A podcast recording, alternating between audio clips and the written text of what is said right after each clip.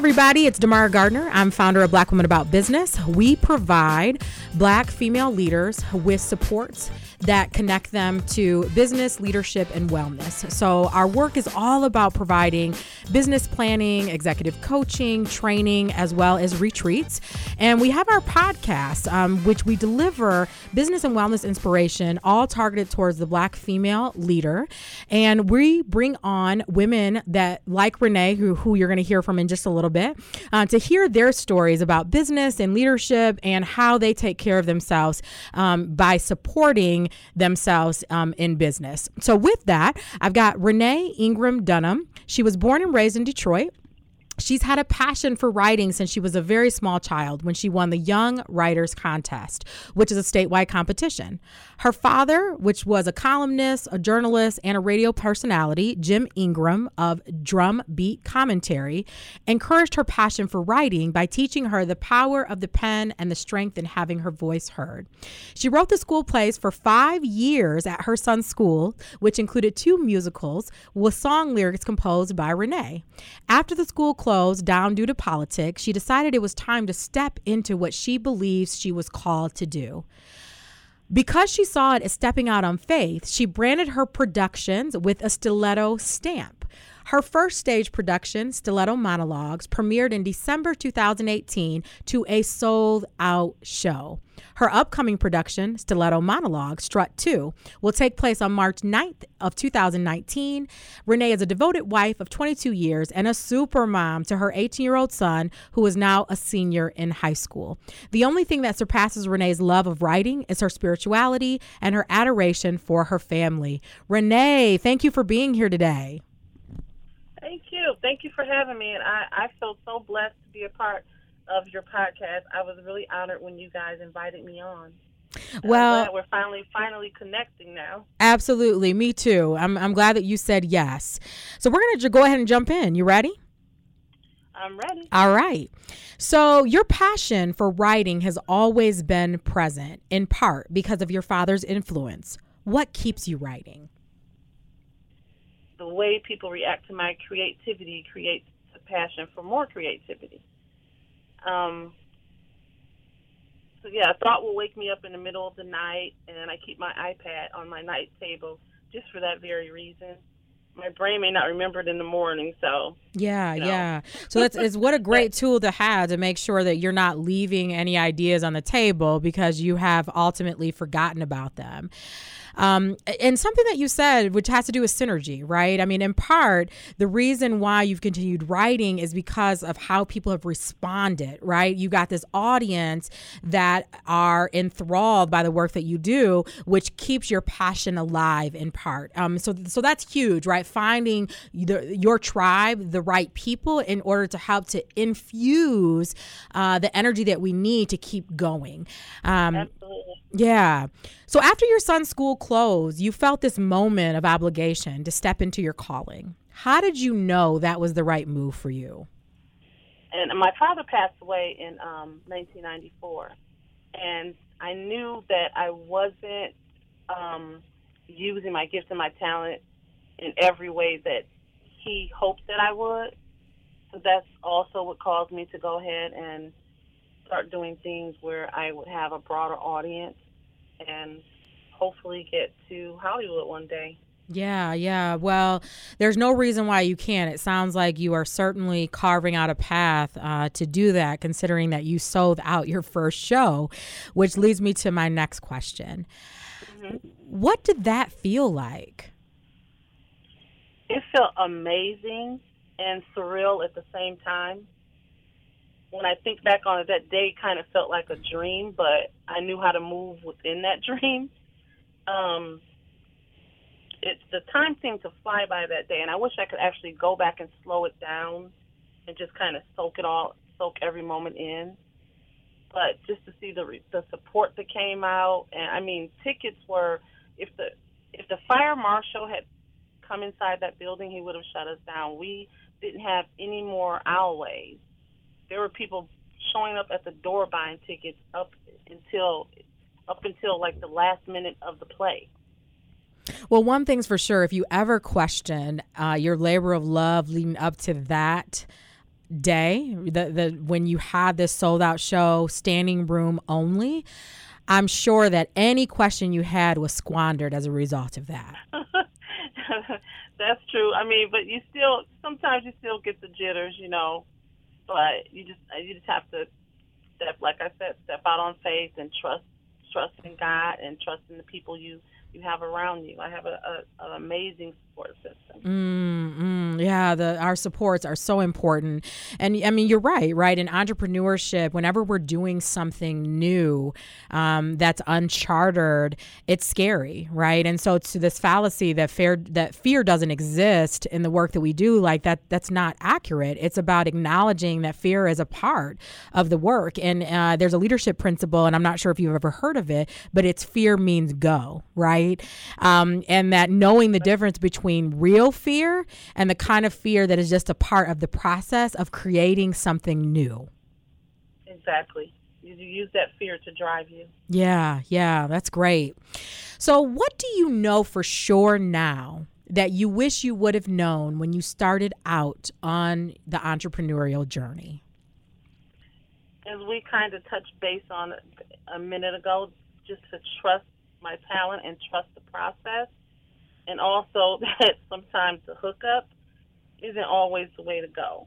Mm. We have to. I, I, I, I'm, I stress now quality over basically the hookup, like quality, pro, the quality in your product in products that people offer, and quality people is better than saving a dime. Yeah. So so say a little bit more about that, right? Um, because I think that sometimes we are always on the hunt for the hookup, right? So so talk to us about what you know for sure about what can be problematic about looking for the hookup.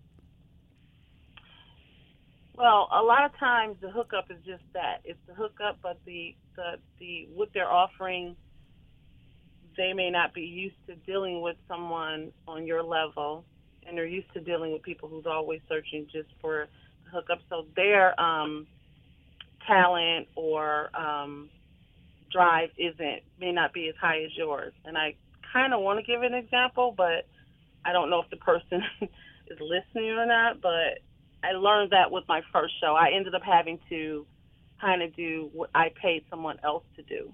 Mm. And it mm. took me away from being able to direct my show as I wanted to. It still turned out as But like I said, peace of mind during my event is better than trying to save a dime because you can't put a price on that. Yeah, so this is really important. Uh, I think that uh, when we're building something, we're looking for the right people, the right resources to be able to pull off the dream that we have. And I think that sometimes that search can we can trample upon people that may say all the right things um, that appear to be right suited for us um, but may not be right? And so it's so important to make sure that we're vetting people appropriately not just based on the vision that they have or that that they have or that we have um, but also connected to the labor what what they've created in the past right?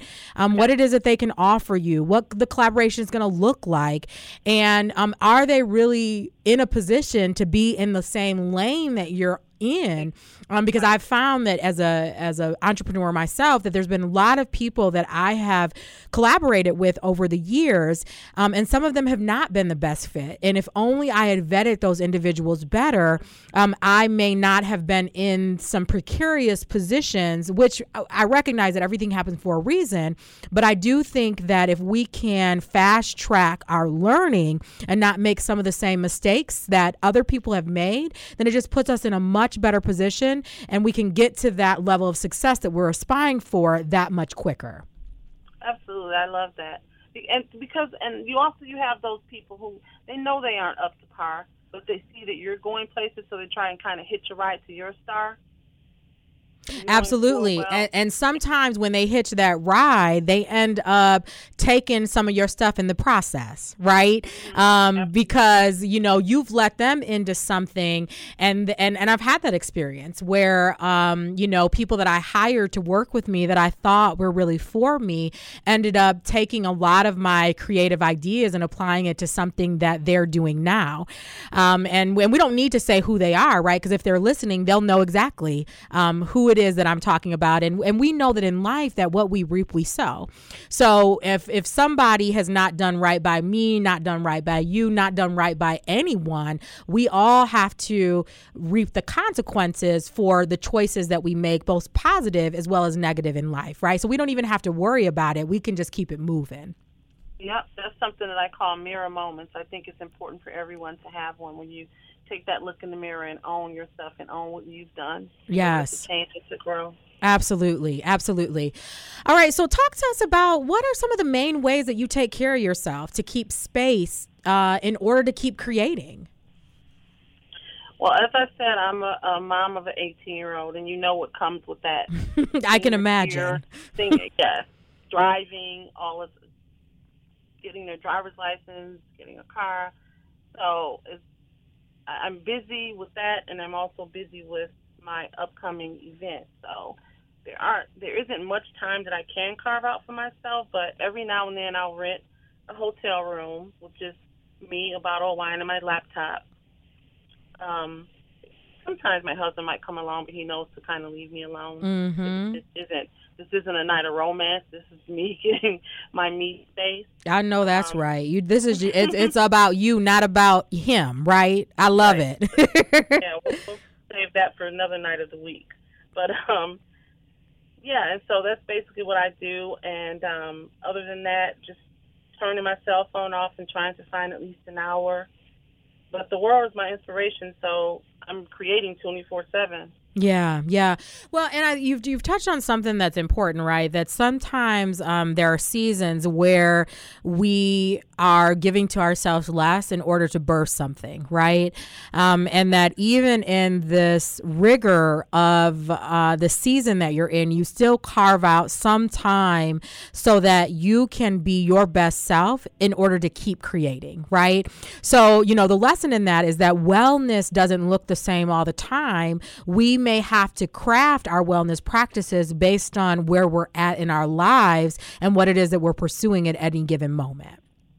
I think I agree with that, and I think that that's most important for women too. Yes, yes, that We absolutely. shoulder a lot of the responsibilities um, at home, in our home life, even even at work, and and with family. I'm the oldest daughter, so and both our parents are deceased, so a lot of that kind of falls on me now. Mm, yeah, yeah. So many roles that you play, and the fact that you are still taking time for yourself and maintaining those boundaries um, based on your wellness practice so that you can continue to thrive is something that is inspirational within itself.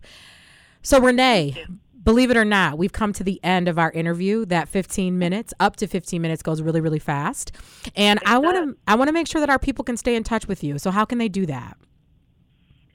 Well, I have um, a business page, a Facebook business page. It's called Stiletto Monologues. And all of my upcoming events and just ways to keep up with me is uh, featured on that. It's a public um, page. So, again, it's Stiletto, uh, Stiletto Monologues, and it's on, on, on Facebook. And then um, on Instagram, my name is um, Renee Dunham Loving Life. And that's R E N E C U N H A M, Loving Life. But is it possible that I can just tell about my upcoming show real quick? Yeah, yeah. Let's take. Um, can you do it in thirty seconds? I can. Let's do it. It's called it's called Stiletto Monologues Strut Two, and it's going to be at the Northwest Northwest Activity Center's Paul Robeson Theater. It seats 488 people. You can get your tickets at Eventbrite.com, E V E N T B R I T E dot com, and look for Stiletto Monologues Strut Two. The Strut Two is important because the, the first show, Stiletto Monologues, was also featured on Eventbrite.com. So you want to look for the strut two after that. Okay, wonderful. So make sure that if you are in the Detroit area, or ultimately, I would say Southeast Michigan, even West Michigan, it's pretty accessible. Make sure you, you check that out. Uh, support this sister in Stiletto Monologue Strut 2. And just as a reminder, we have our Be Well Fabulous Black Woman Tour coming up. We're going to be in Kalamazoo, De- Kalamazoo Battle Creek on March 26th, in Detroit on May 14th, and in Grand Rapids on June 4th. You can also check us out on Eventbrite and at our website, which is blackwomenaboutbiz.com. Make sure you follow us on Instagram as well as on Twitter. We are black women underscore biz. And you can like our Facebook page, um, which is Black Women About Business. Renee, thank you so much for being here. Um, it has been a delight having you. I'm sure that you have inspired our listeners. And until next time, everybody, Ashe.